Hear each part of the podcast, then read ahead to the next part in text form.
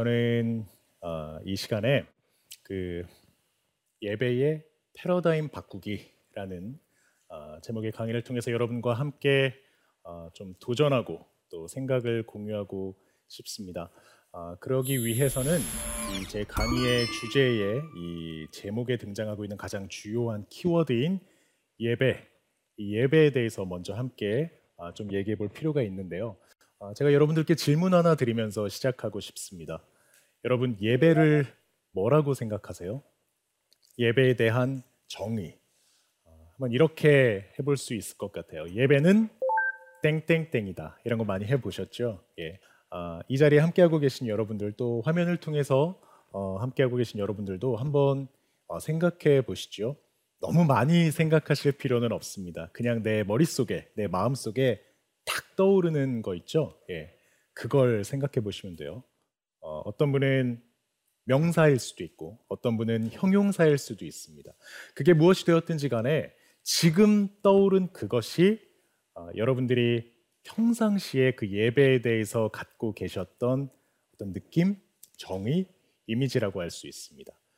여기 많은 분들이 계시는데 우리가 다 이름이 다르고 또 생김새가 다른 것처럼 아마 40분이 계시다면 40개의 다른 정의, 100분이 계시다면 100분의 다른 정의가 있을 거예요.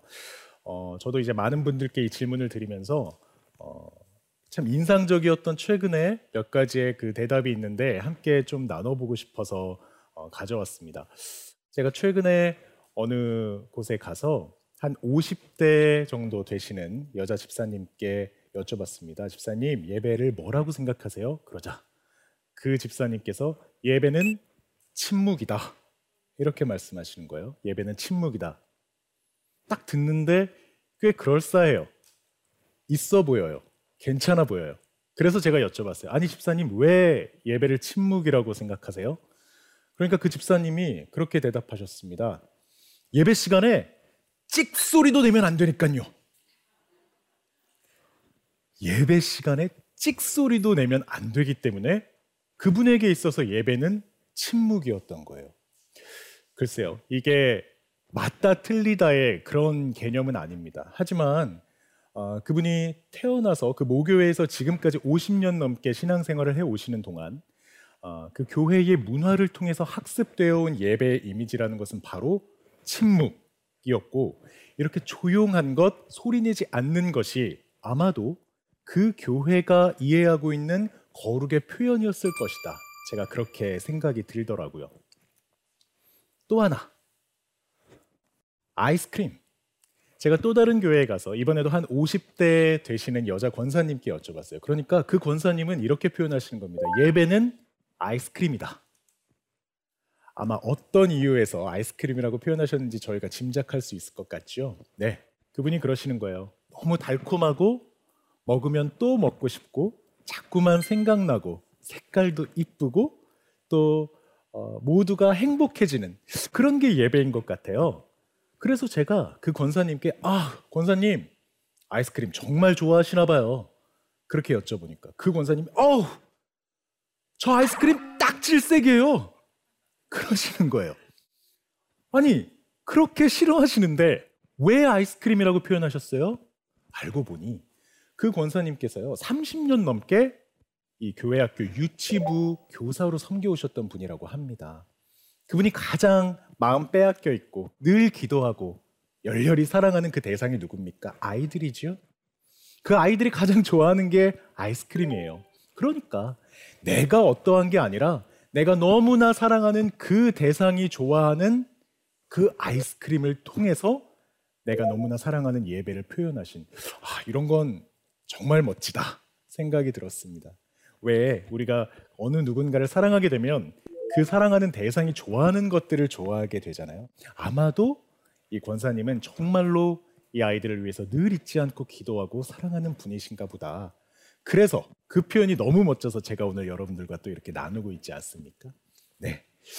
어딘가에서는 제가 이런 질문을 어, 들어본 적이 있어요. 그럼 어떻게 어떻게 예배할 것인가?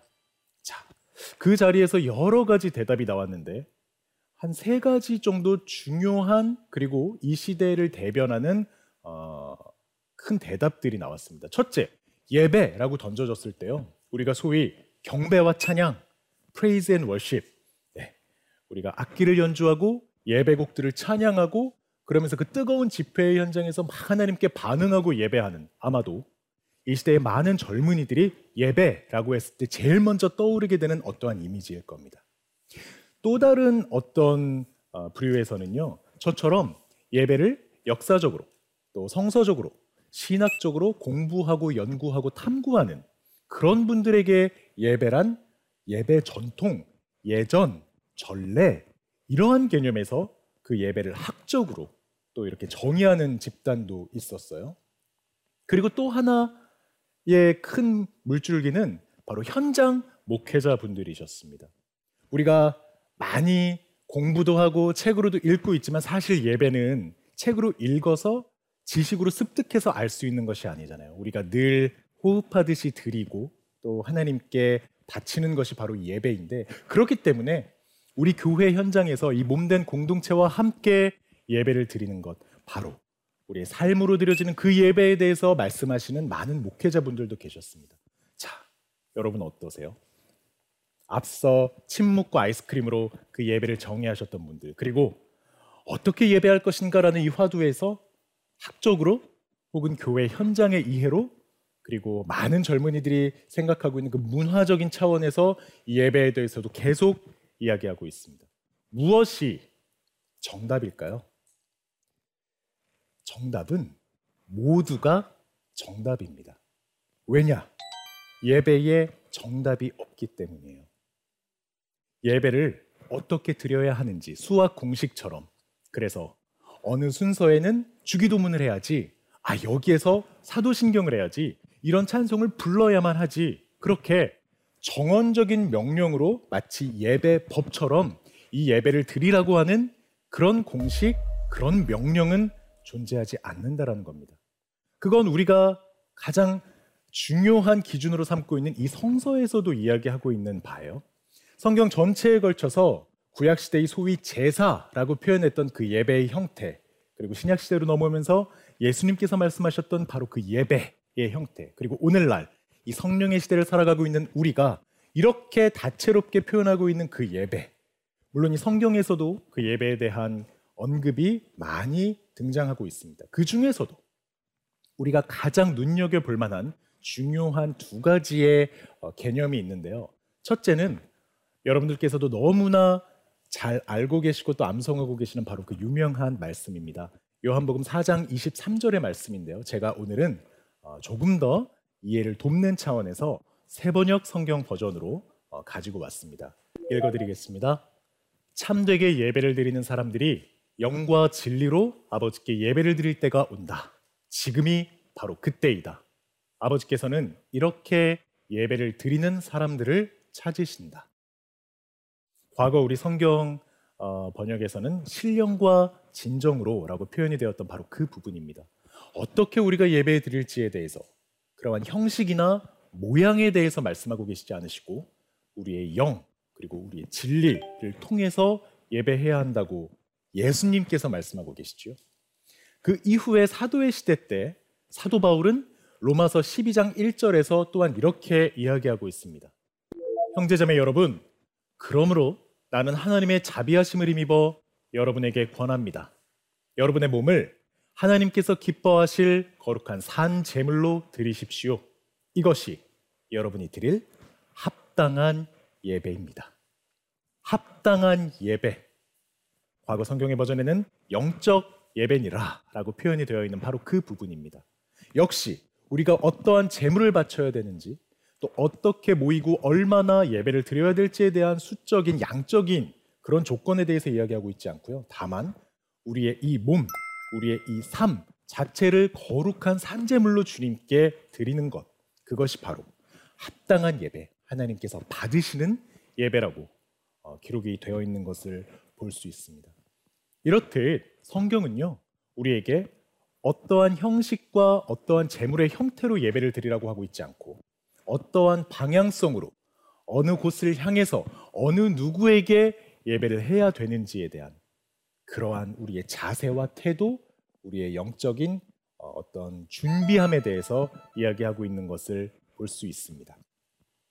이 성경이 이렇게 이야기하고 있는 그 가장 기준에서 최초의 예배의 흔적을 찾아볼 수 있겠죠. 바로 창세기 4장에 등장하는 여러분이 잘 아시는 가인과 아벨의 예배, 그들의 제사입니다.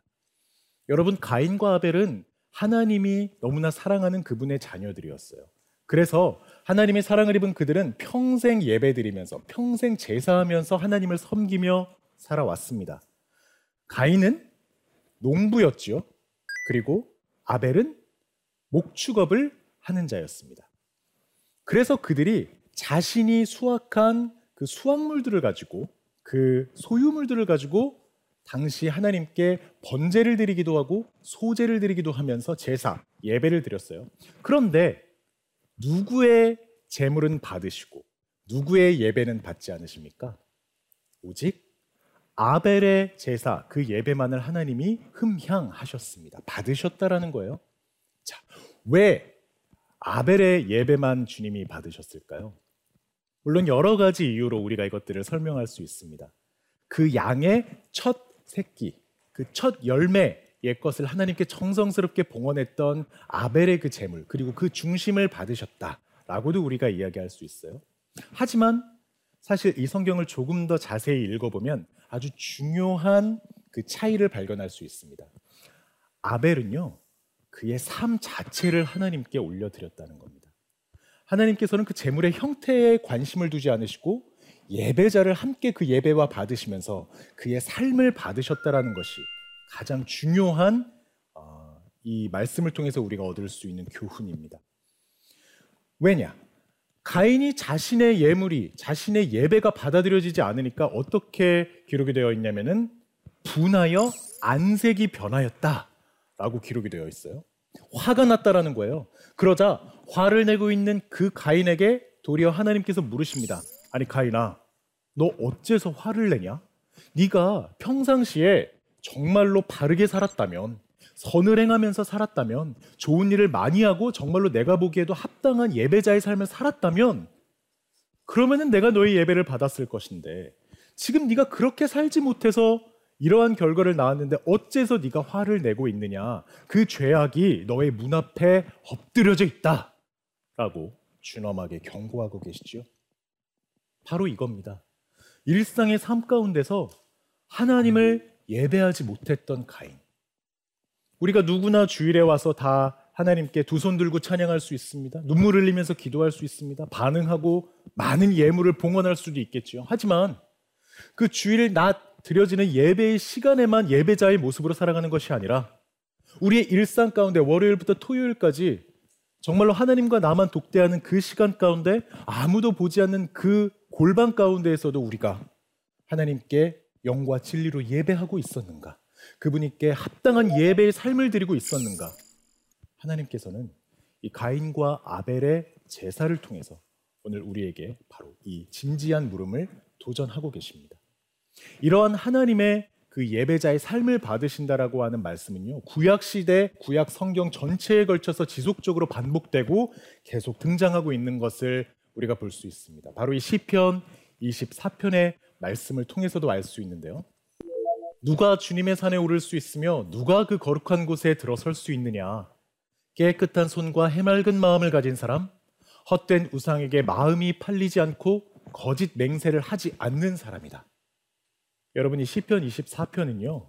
그 다윗이 오베데돔에서 예루살렘에 세운 그 장막으로 성막으로 이 법궤가 옮겨졌을 때 그 성막으로 이 법궤가 들어가면서 당시 많은 찬양대들, 백성들, 제사장들이 함께 찬양했던 그 찬양의 시입니다. 그들이 예배하기 위해서 찬양했다라는 거예요. 예배했다라는 거예요. 그러니 저 누가 주님의 산에 오를 수 있냐? 누가 거룩한 곳에 들어갈 수 있느냐? 이 물음이 무슨 물음입니까? 누가 바로 이 자리에 나와서 예배할 자격이 있느냐? 누가 하나님을 영과 진리로 예배할 자격이 있느냐? 지금 그 자격에 대해서 묻고 있는 것이죠. 그리고 그 물음에 대한 대답이 바로 이어서 등장하고 있는 겁니다. 깨끗한 손 해맑은 마음, 우상에 마음 팔리지 않고 거짓 맹세, 거짓말하지 않았던 사람. 여러분, 이렇게 깨끗하고 바른 삶, 건강하고 거짓말하지 않는 옳은 삶을 살아가는 건요. 비단 그 예배 현장에서 일어나는 것이 아닙니다. 바로 우리의 일상 가운데 벌어지는 일이라는 거예요. 다시 말해 아벨처럼 너희들의 일상 속에서 이렇게 하나님 보시기에 합당한 예배의 삶을 살았던 사람이 누구냐? 만약에 네가 그러한 예배의 삶을 살았으면은 이 자리, 이 법궤가 있는 곳, 이 장막, 이 성막, 이 거룩한 처소, 이 성전에 나와서 하나님을 예배할 수 있다. 내가 이미 그의 삶의 행태를 통해서 그자의 예배를 받았다라고 말씀하시는 겁니다. 조금 더 구체적인 설명이 바로 이 시편 15편에도 등장하고 있습니다. 마찬가지예요. 여호와여 주의 장막에 머무를 자 누구 오며 주의 성산에 사는 자 누구 오니까 다시 말해 누가 그 하나님을 예배할 자격이 있습니까? 하나님 누구의 예배를 받으시겠습니까? 그리고 설명이 등장하지요. 정직하게 행하는 자, 진실을 말하는 자, 혀로 남을 허물하지 않는 자, 이웃에게 악을 행하지 않는 자, 비방하지 아니하고 망령대자를 멸시하며 주님을 경외하는 자, 그런 사람의 예배를 받으시겠다. 여러분, 이러한 모든 정말로 하나님이 기뻐하시는 이 선한 일들은요, 다른 곳 아닌 우리의 일상 속에서, 다른 때 아닌 바로 매 순간 벌어지는 사건이라는 것입니다. 시편 기자의 이러한 고백이 선지자의 때에 와서 그 예언서에 조금 더 구체적인 말들로 정의되고 있습니다.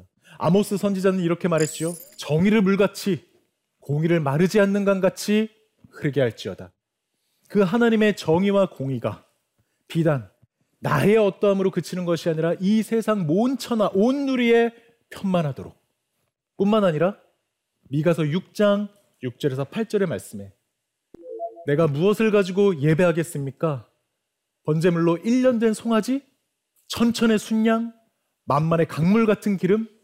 아니 그런 것이 아니라 진정 주님께서 원하시는 것은 정의를 행하며 인자를 사랑하며 겸손하게 내 하나님과 함께 행하는 것. 정의를 물같이 강같이 온누리에 흐르게 하는 그 하나님의 나라를 이 땅 가운데 세우는 일뿐만이 아니라 바로 나의 일상 속에서 지극히 작고 연약해 보이는 나의 작은 삶의 구석구석에조차 그 정의를 행하고 인자를 사랑하며 겸손히 하나님과 함께 동행하는 바로 그 인생을 살아가고 있는 자들의 예배를 하나님은 이미 받으신다라는 것입니다. 재물의 어떠함에 있다는 것이 아니에요. 우리가 엄청나게 많은 헌금을 한다고 해서 그 예배를 하나님이 받으신다라는 것이 아닙니다. 오늘날 우리가 속아 넘어가고 있는 많은 거짓들이 있습니다. 어떻게 하면 하나님이 이 예배를 기뻐하실까? 더 화려한 조명이 더 많은 사람이 운집해서 더 많은 자본이 들어가야 이 예배가 소위 좋은 예배, 하나님이 기뻐하시는 예배, 찾고 계시는 예배가 아닐까? 이 자본의 논리 속에서 우리가 많은 거짓에 흔들릴 때가 있다라는 겁니다. 하지만 오늘 이 구약의 말씀을 통해서 우리에게 하나님이 분명하게 말씀하고 계신 것은 그러한 눈에 보이는 어떠한 것이 아니라 진정 하나님께서 찾고 계신 것은 영과 진리로 그리고 일상 가운데 그 거룩을 지켜내고 수호했던 자들이 이 자리에 모여서 함께 영과 진리로 다시금 주님을 기뻐하면서 찬미하고 예배할 때에 그 예배가 곧 좋은 예배, 그 예배가 곧 하나님이 찾고 계시고 받으시기에 합당한 예배가 된다라는 것이죠. 이러한 구약의 패러다임, 이 구약의 패러다임을 오늘날 이 21세기 우리가 살아가고 있는 현재에 적용하면서 우리가 크게 도전하고 또 새롭게 갱신해야 될 많은 지점을 발견하게 됩니다. 여러분, 우리가 주일에 함께 모여서 예배 드릴 때 말이죠. 많은 사람들이 이 예배를 흔히 굉장히 소비적인 것으로 생각하고 있는 경향이 있습니다. 예배를 통해서 내가 무언가를 이루어내고 예배를 통해서 내가 무언가를 제공받고 예배를 통해서 내가 무언가를 해결할 수 있다라는 것이지요. 그러니 뭡니까? 저 주일에 내가 교회에 가서 그 말씀을 통해서 정말 핵사이다 같이 시원한 후련한 어떤 응답을 받는 거예요. 심지어 담임 목사님은 전혀 다른 말씀을 하실지라도 그것을 끌어와서 지금 내가 씨름하고 있는 그 문제에 대입시켜서 막 정답을 찾아갑니다. 그러고 난 다음에 아 후련하다. 내가 이제 힘을 얻었다. 내가 세상에서는 정글같이 전쟁같이 살아가느라고 많이 이렇게 힘들었는데 아 이곳에 오니까 사람들이 사랑을 속삭이고 나를 토닥여주고 내 눈물도 닦아주고 격려해주니 내가 정말 사랑받는 느낌이야. 여러분 이러한 느낌으로 신앙생활하는 오늘날의 많은 크리스천들 얼마나 많은지 모릅니다. 우리가 느낌으로 신앙생활하고 느낌으로 예배하는 것이 아니잖아요. 그럼에도 불구하고 이 주일의 교회 예배를 통해서 공급받은 많은 것들을요 지키고 나의 삶 가운데 적용하면서 그러면 열심히 살아갔어야 하는데 그게 아니라 오히려 다시금 나의 삶으로 돌아가서는 그것과는 정 상관없던 인생으로 영 딴판인 삶의 형태로 살아가고 있다라는 거예요. 내가 받은 은혜도 다 까먹고 나는 다시 세상 속에서 마치 정말 그리스도인 같지 않게 내가 어디 가서 믿는다고 말하는 것이 부끄러울 만큼 그 받은 은혜들 다 소진하면서 정말로 가슴이 너덜너덜해질 정도로 그렇게 탕진하고 또 소비하면서 그래서 한 주말쯤이 다다랐을 때는 정말로 너덜너덜해진 나의 가슴을 보여잡고 나 빨리 내일 교회 가가지고 다시 충전해야지. 이래서 교회 와서는 다시금 충전하는 거예요. 내가 지난 일주일간 세상에서 어떻게 살았든지 간에 상관없이 와가지고서는 또 반응하고 예배하고 그러면서 사람들로부터 사랑받는 그 느낌에 취해서 내가 이만큼 충전을 한 것들을 다시금 세상에서 소비하면서 살아가는 여러분 혹시 이런 충전이 반복되는 악순환의 고리 같은 그러한 신앙생활의 패러다임을 살아가고 계시지는 않습니까? 일주일의 단위로 뿐만이 아니라 1년의 주기로도 생각해 볼 수 있어요. 여러분 우리가 동학회 때 흔히 수련회나 아울리치, 선교 같은 거 많이 가지 않습니까? 그곳에서 만나는 하나님 너무 좋은 거예요. 너무 뜨거운 거예요. 내가 정말 나의 삶을 하나님께 드리고 바치고 싶은 거예요. 그렇게 서원도 하고 정말로 내가 땅 끝까지 가서 제자의 삶을 살아가겠노라 결심하면서도 다시금 우리의 일상으로만 돌아오면 언제 그랬냐는 듯 우리가 계속 그것들을 잊고 소진하고 낭비하고 외면한 채 살아가는 모습 발견하게 된다는 겁니다. 자, 지금까지 우리가 어떻게 살아왔든지 간에 여러분, 우리가 앞서 나누었던 이 구약 시대 예배, 제사를 갖는 그 패러다임을 한번 우리 삶에 적용해 보면은 어떨까요? 목표 지점을 오히려 주일에 우리가 모여서 드리게 될 그 예배에 꽂는 겁니다. 그것을 상정하는 것이죠. 그리고 그 예배 때 우리가 최고의 예배를 하나님께 올려드리기 위해서 나는 최고의 일상을 살아가겠다라고 하는 그 거룩한 결심을 하는 겁니다. 내가 월요일부터 시작되는 이 삶을 통해서 내가 이것을 하고 싶지만 주님을 위해서 하지 않는 것. 그리고 내가 이것은 할 수 없을 것 같지만 주님을 위해서 하는 것. 그것이 바로 우리의 믿음이잖아요. 내가 최고의 예배를 올려드리기 위해서 아 신약 성경뿐만이 아니라 이 구약에서의 말씀하시던 그 제사는 나의 삶 가운데 벌어지는 것을 통해 하나님께서 이미 그 예배를 받으시고 우리의 삶 가운데 드려지는 그 예배를 통해서 하나님께서 기뻐하신다라는 바로 그것을 깨달아 우리가 열심히 열심히 그리스도의 십자가로 나의 엉망진창이었던 삶을 난리 난리였던 그 삶을 깨끗이 정돈하고 더 거룩하게 그리스도의 십자가로 조율해가는 그 노력이 우리 일상 가운데 있게 되는 겁니다. 그렇게 되면 이미 예배의 삶을 살아왔던 이 예배자들이요, 이 주일에 우리가 함께 모여서는 뭐예요? 하나님, 내 문제 좀 들어주세요. 나의 어떠한 좀 해결해 주세요. 라고 호소하고 그저 그것들에 대해서 무슨 문제를 해결받으려고 하는 그런 교회에 바라는 어떠한 것으로 찾아오는 것이 아니라 이미 내 삶 가운데 임했던 그 하나님의 나라의 영광을 가지고 이 자리에 나와서 내 삶 가운데 벌어지고 있는 그 문제보다도 더 크신 하나님, 그 하나님께 우리의 모든 감사와 찬양과 영광을 올려드리기만 하는 것이죠. 바로 그것이 이 예배의 영광인 것입니다. 우리의 일상을 통해서 어쩌면 하나님께서는 우리의 모든 예배를 받으신 거예요.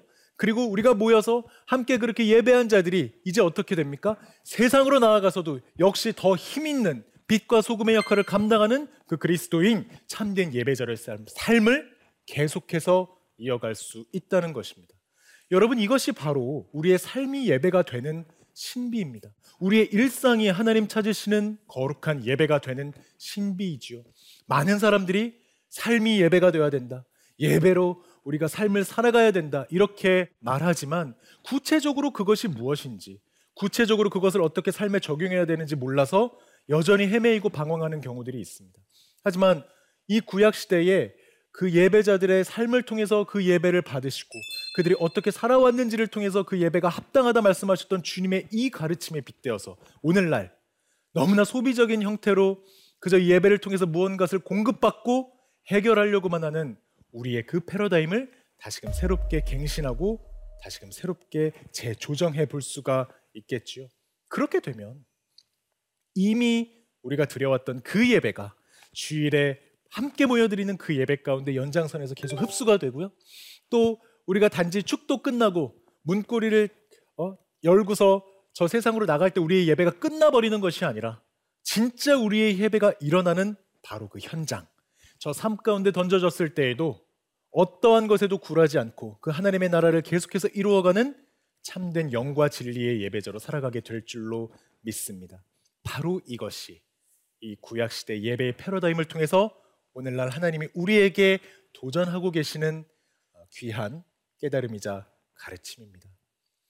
여러분 한번 생각해 보세요. 만약에 이 구약 시대 예배의 패러다임에 빗대어 생각했을 때 그동안 나의 예배를 정말 하나님이 기뻐하셨을까? 지금 나의 예배를 하나님이 받고 계실까? 우리의 삶을 통해서 이미 그 예배를 받으시는 하나님.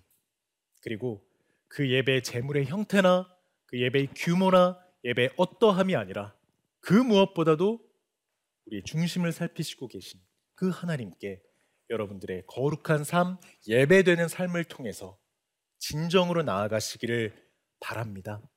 바로 우리가 앞서 살펴보았던 이비가서 6장 8절의 말씀이 우리의 삶 가운데 일어나는 것, 우리의 삶 가운데 결실되는 것, 공의를 실천하며 인자를 사랑하며 겸손히 하나님과 함께 행하는 것. 이러한 삶을 살아가는 예배자의 삶을 받으시고 그들의 예배가 크고 작은 모든 예배가 하나님께서 가장 기뻐하시는 예배가 될 것입니다. 왜냐하면 하나님께서는 아버지께서는 어떠한 형태의 예배를 찾고 계신 것이 아니라 그렇게 영과 진리로 거룩한 삶으로 예배하고 있는 예배자 한 사람을 찾고 계시기 때문입니다. 바라기는요. 오늘 이 자리에서 저와 함께 이 귀한 말씀으로 도전하시고 계신 여러분들 또 영상을 통해서도 어, 이 예배의 삶을 새롭게 살아가겠노라 결심하고 계시는 분들이 나의 일상이 예배가 되는 신비 가운데 더 거룩한 삶을 살아냄으로 말미암아 하나님께 늘 최고의 예배를 올려드리는 예배자들이 되시기를 진심 어린 마음으로 소망합니다. 제 강의는 여기까지고요. 네, 혹시 질문하실 분 계실까요? 네. 예배의 형식은 바뀌어도 본질은 바뀌면 안 될 것 같은데요. 시대에 뒤처지지 않게 예배를 귀하게 드릴 수 있는 방법이 있을까요? 아, 본질은 말씀하신 대로 변치 않습니다. 그것은 오늘 우리가 말씀을 통해서 살펴보았던 영과 진리로 하나님께 우리의 거룩한 삶을 통해 예배하는 것이 본질이 되겠지요. 하지만 우리가 구약 시대 가인과 아벨처럼 그대로 양이나 어, 농사의 그 수확물을 통해서 제사하는 것이 아니라 오늘날 이 시대와 문화의 그릇 속에서 맞는 예배를 또 적합한 예배를 이 세대와 함께 드리고 있듯이 계속적으로 그것은 우리가 변화하는 시대에 발맞춰서 나갈 현재 진행형의 숙제라고 생각합니다. 가장 중요한 것은 변치 않아야 할 것이 이 변해야 하는 그릇 속에 어떻게 지혜롭고 영민하게 담길 것인가. 그리고 그것이 어, 모두가 탈나지 아니하고 행복하고 기쁘게 하나님께 최고의 예배를 올려드릴 수 있도록 어떻게 이 시대를 끌어안으면서 함께 어, 갱신해 나갈 것인가 어, 이것에 대해서 어, 비단 목회자뿐만이 아니라 모든 몸된 지체들 회중이 이 공동체가 함께 늘 고민하고 면밀히 서로의 소리에 귀 기울이는 것 그것이 가장 어, 중요한 문제라고 생각합니다. 이 강의를 함께 하고 계신 여러분 오늘 어, 하나님께서 영과 진리로 예배하고 있는 그 한 예배자를 찾고 계십니다. 여러분들의 일상이 거룩한 예배가 되어서 어, 삶으로 하나님께 예배하고 영과 진리로 예배하는 그 예배자의 삶을 살아가시고 누려가시길 진심 어린 마음으로 소망합니다. 경청해 주셔서 진심으로 감사드립니다.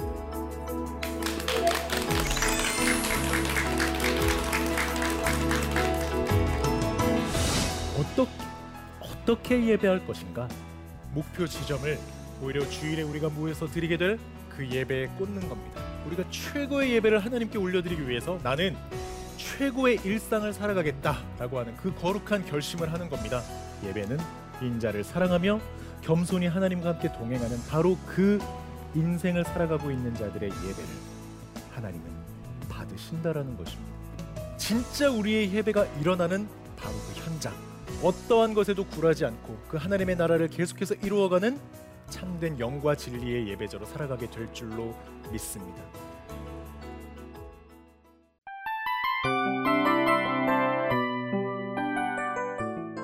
이 프로그램은 청취자 여러분의 소중한 후원으로 제작됩니다.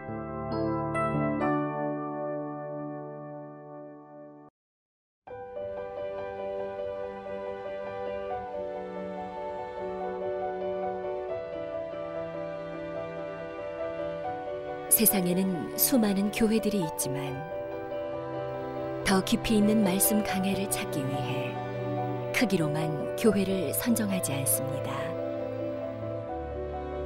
보다 좋은 영적 콘텐츠를 더 많이 나누기 위해 방송비를 받지 않습니다. 1년 365일 복음만 전하고 싶어서 우리는 광고를 하지 않습니다. 온누리의 복음을 땅끝까지 CGN TV와 함께 땅끝 선교사가 되주세요.